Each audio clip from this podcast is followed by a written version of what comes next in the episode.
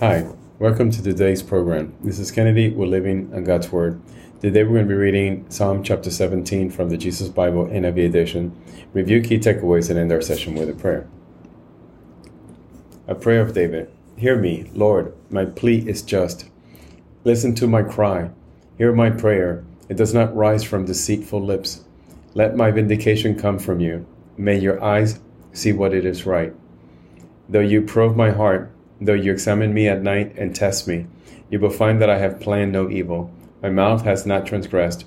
Though people try to bribe me, I have kept myself from the ways of the violent, through what your lips have commanded. My steps have held to your path, my feet have not stumbled. I call on you, my God, for you will answer me. Turn your ear to me and hear my prayer. Show me the wonders of your great love. You who save by your right hand those who take refuge in you from their foes. Keep me as the apple of your eye. Hide me in the shadow of your wings from the wicked who are out to destroy me, from my mortal enemies who surround me. They close up their callous hearts, and their mouths speak with arrogance. They have tracked me down, they now surround me. With eyes alert to throw me to the ground, they are like a lion hungry for prey, like a fierce lion crouching in cover. Rise up, Lord, confront them, bring them down.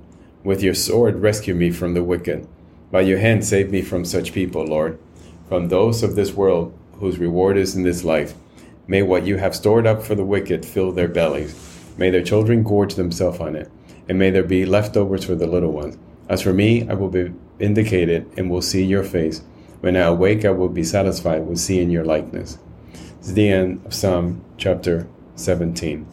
So, here again, we see David worshiping God and worshiping the fact that God is all merciful and all righteous, and also thanking God for the fact that He will be rewarded and He does not care what the wicked will receive on this earth because their reward is just material.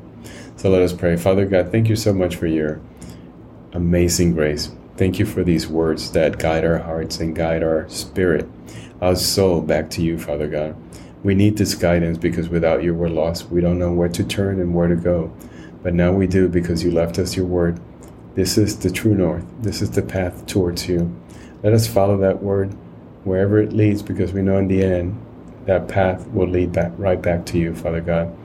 No matter how many ways it turns and how difficult it may seem at times. Father, we know that that is the true and the only way. So we love you and we worship you and we need you, Father. Come to us. Thank you for loving us, Lord, and for sending your Son to save us. We pray this in Jesus' name. Amen. This concludes today's reading interpretation of Psalm chapter 17. We hope that you will join us again tomorrow. God bless you. This is Kennedy, your brother in Christ, always.